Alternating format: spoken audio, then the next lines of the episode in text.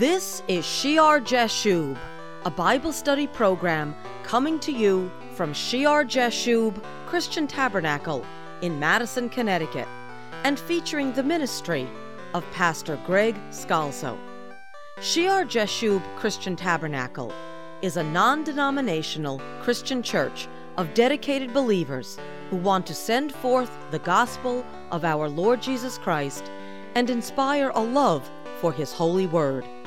Hi, I'm Patty Scalzo, and today we will be continuing the in depth Through the Bible Study series taught by my husband, which he entitled Heavenly Authority. So get your Bibles ready if you can, and let's join Pastor Greg for the beginning of the Sunday message for this portion of the Heavenly Authority series.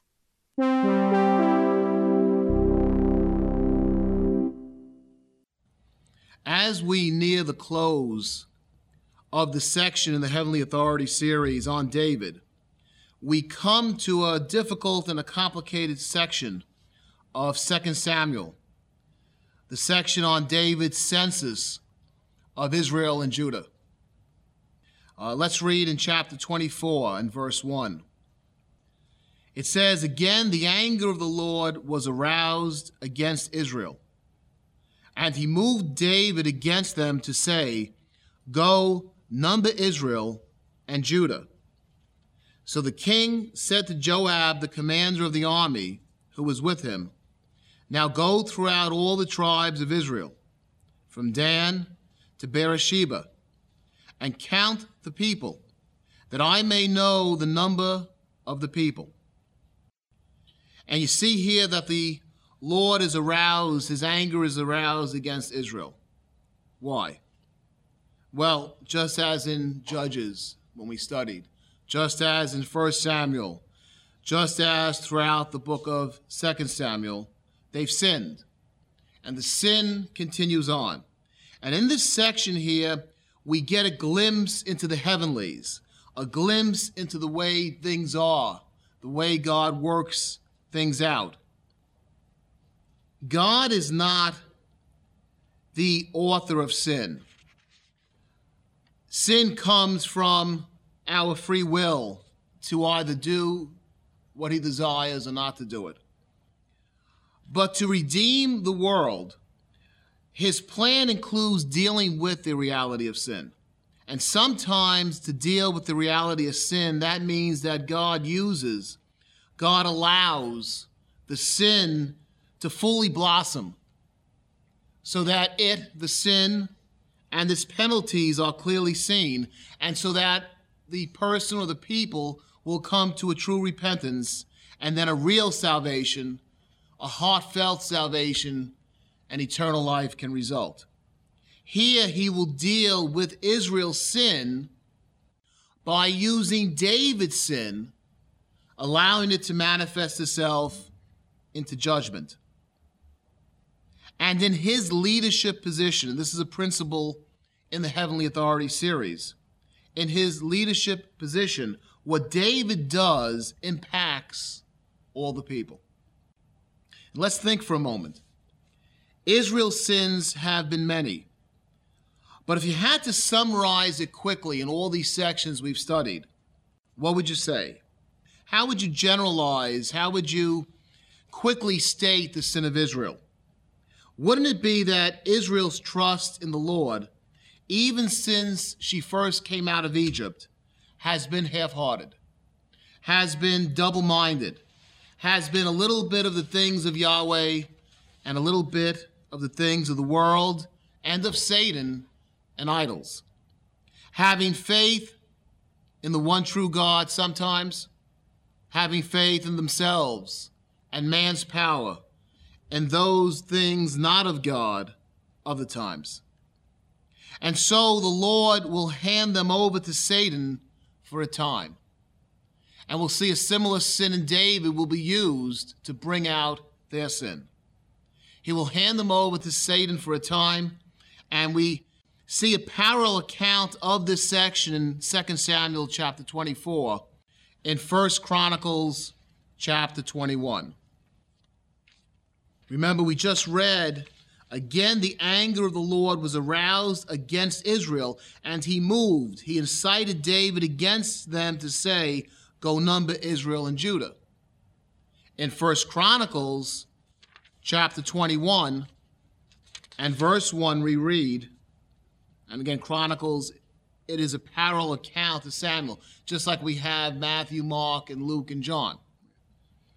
Now, Satan stood up against Israel and moved or incited David to number Israel. So David said to Joab and to the leaders of the people, Go number Israel from Beersheba to Dan, and bring the number of them to me, that I may know it. So here the prophet, the writer of Chronicles, says Satan stood up against Israel. Satan, the enemy, the enemy of God's people, he stands against Israel he strives and desires for them to sin.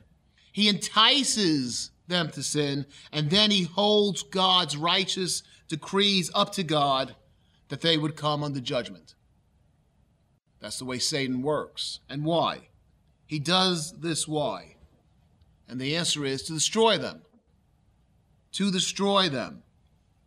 Now, God wants them whole, He wants them sinless, Yet when their hearts are not right, when they're ready recipients of Satan's temptations, he will sometimes harden the hearts further so that they do the wickedness they want to do.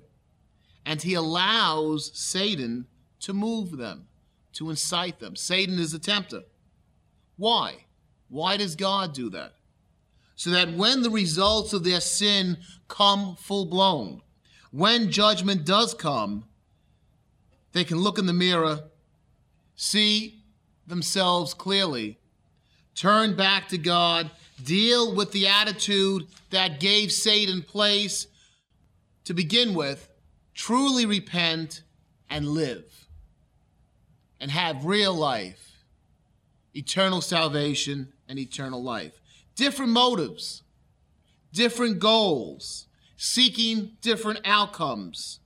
Satan desiring eternal destruction of mankind, God Almighty desiring eternal life for us. But for a moment, appearing to be in agreement. Right in this section, you put Second Samuel with First Chronicles. It seems for a moment that God and Satan are in agreement, but they are not. God is angry with Israel. The sin has to be dealt with. So he lets David, who was part of that sin, go along with sin to the fullness so that judgment comes. And Satan wants to see Israel destroyed. He comes out against Israel. So he is the vessel. God allows him to incite David, to move David. Now, someone could say that it says in 2 Samuel 24 1 that the anger of the Lord was aroused against Israel. So why would he move or cause Satan to move against David? If he's angry with Israel, why does he allow Satan to tempt, to incite, to move David to sin?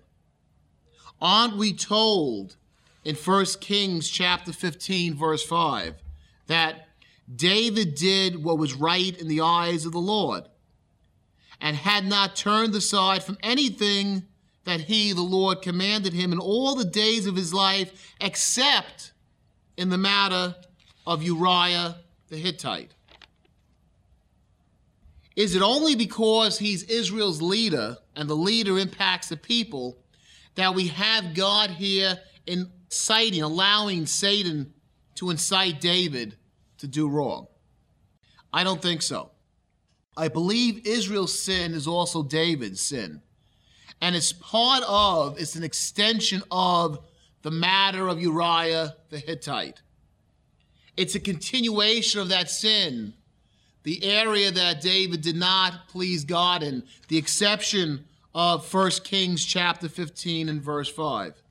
Because in this incident, the incident of Uriah the Hittite, David's double mindedness, like Israel's double mindedness toward God, his break of the covenant, the law, with his converted brother Uriah. He was a Hittite, and we saw he was a believer in Yahweh. Here was one that came in, came into the faith of Israel, and David breaks faith with him. And thus, what happens? There's a break we saw in his own family, right? One brother against a half sister, then the half brother against the half brother, and then the break goes to his own son against him. And there's division, and it leads when we saw this, and I spent a great deal of pain going through this for this purpose, that it leads then in the war, the civil war in Israel, to a division in Israel between southern Judah and the other tribes of Israel, which would be called then later on northern Israel. And it's an us against them attitude and the breaking of the covenant.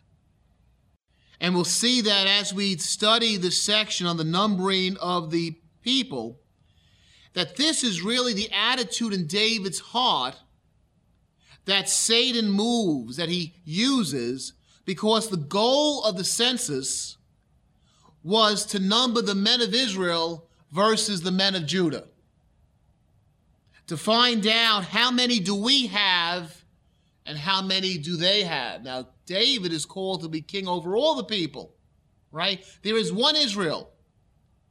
But from this break that comes from Uriah the Hittite, the way it's progressed, it's become David and Judah versus the rest of Israel.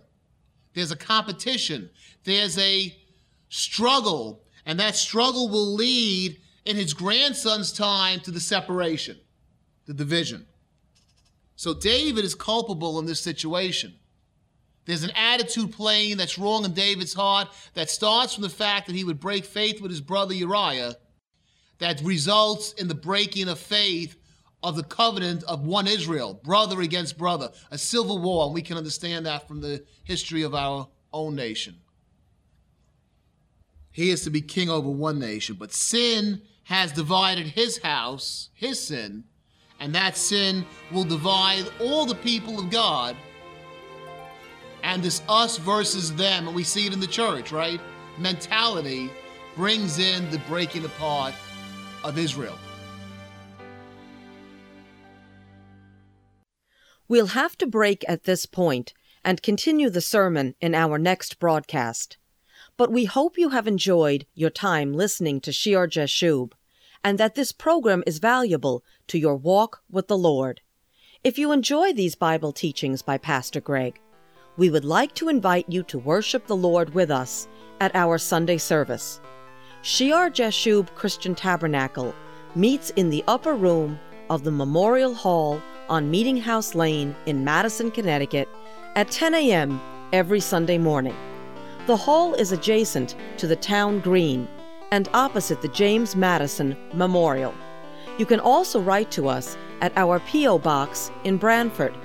That's Shear Jashub Christian Tabernacle, P.O. Box 518, Branford, Connecticut 06405. And if the Lord puts it on your heart, please consider sending a donation to help continue this program on your station. All donations should be made out to Shear Jashub Christian Tabernacle. We hope you join us next time as Pastor Greg teaches from God's holy word. And may our Lord Jesus bless you as you serve him.